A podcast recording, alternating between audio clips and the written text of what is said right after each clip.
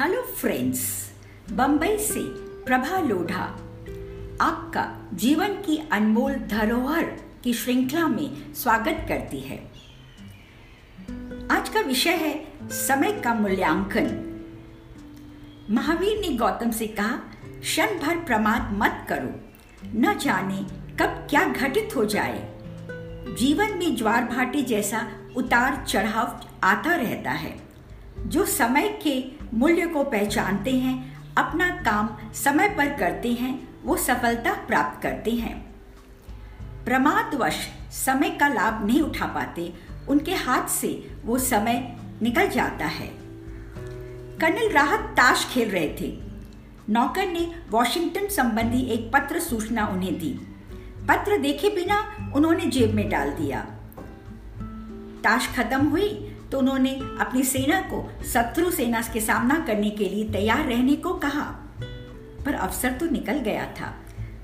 शत्रु सेना द्वारा घेर लिया गया और उन्हें गिरफ़्तार कर मौत के घाट उतार दिया गया। प्राकृतिक ने समय का उपहार मिल रहा है। उसका उपयोग कैसे करें? रस्किन ने बहुत सुंदर कहा है। काल का एक भी घंटा ऐसा नहीं होता जो मानव के कल्याण के लिए उपयोगी न हो।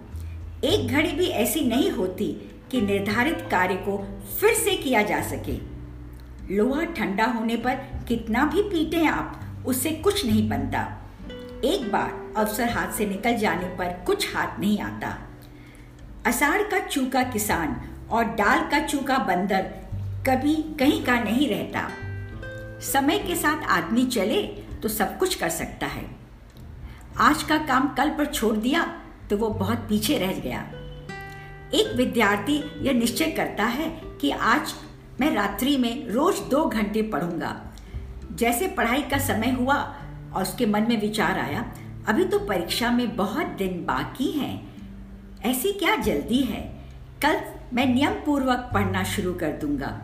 कल कभी नहीं आया। किसी ने कहा, कल को देखा है? जानते हुए भी अनजान बन रहे हैं लोग। वर्तमान के कार्य को भविष्य के कंधों पर लाद रहे हैं लोग। एक राजनीतिक से एक पत्रकार ने पूछा, आप इतना काम करने के बाद सामाजिक कार्यक्रमों के लिए समय कैसे निकाल लेते हैं? तो उन्होंने कहा, आज का काम मैं आज ही कर लेता हूँ। एक एक पल की गिनती समझकर उसका सही उपयोग करिए, समय को नष्ट मत करिए। आपके सौभाग्य का निर्माण समय ही करता है। ये एक अमूल्य निधि है। इसे संजो कर रखिए। समय आपको बहुत ऊंचाइयों तक पहुँचा देगा। अति नींद, आलस करना, नशा, नकारात्मक सोच वाले व्यक्ति ये प्रमाद के कारण बन जाते हैं। व्यक्ति निरंतर जागरूक रहे, अपने भीतर की निर्मलता को बढ़ाए, कषाय को शांत करे, समय का सदुपयोग करे, समय का अंकन करना सीख जाए और अपने दिनचर्या में समय नियोजन करें। इससे उसे बहुत सफलता मिलेगी। जागरूकता से समय का नियोजन करने वाला व्यक्ति सौभाग्यशाली होता है। सफलता की अंतिम शिखर तक भी वो पहुँच सकता है। समय का मूल्यांकन ज़रूर करें। धन्यवाद। फिर मिलेंगे जीवन के अनमोल धरोवल की श्रृंखला में।